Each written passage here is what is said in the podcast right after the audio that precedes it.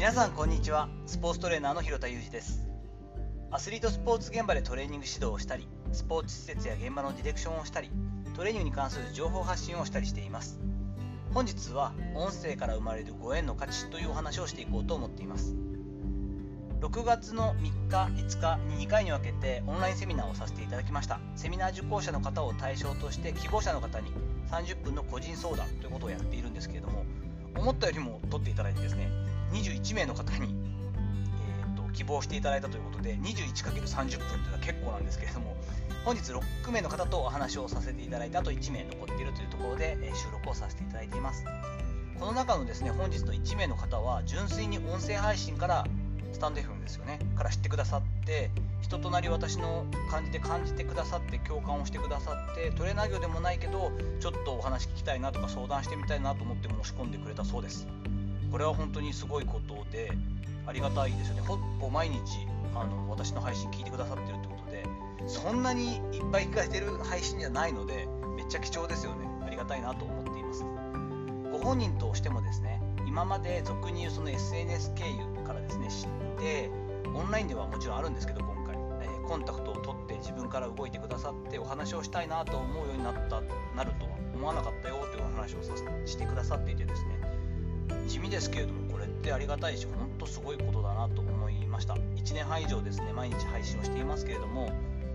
なかなか大変なんですけどねこんなにずっとコツコツやらなくてもいいんじゃないということもあったりするんですが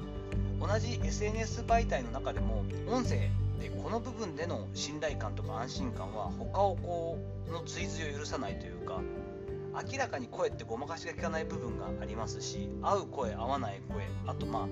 本当のこと言ってる感じとか熱量とかってやっぱり声じゃないと伝わらなかったりしますよね。文字媒体の Twitter であったり匿名でも可能なその画像をメインとした動画をメインとした Instagram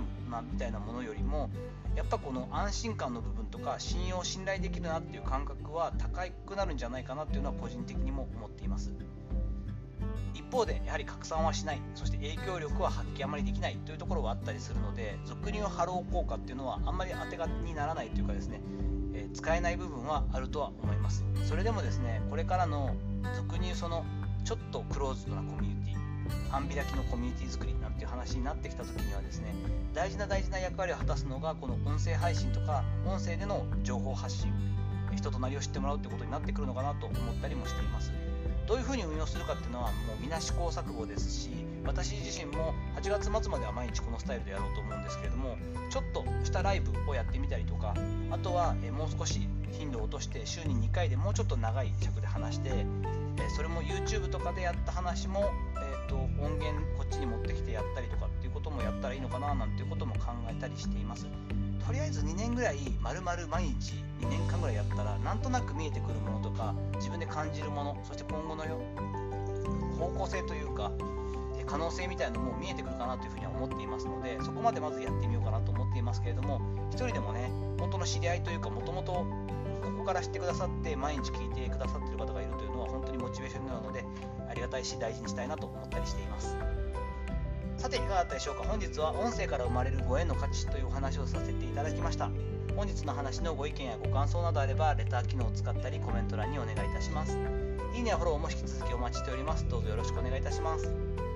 本日も最後までお聴きいただきありがとうございました。この後も充実した時間をお過ごしください。それではまたお会いしましょう。広田裕二でした。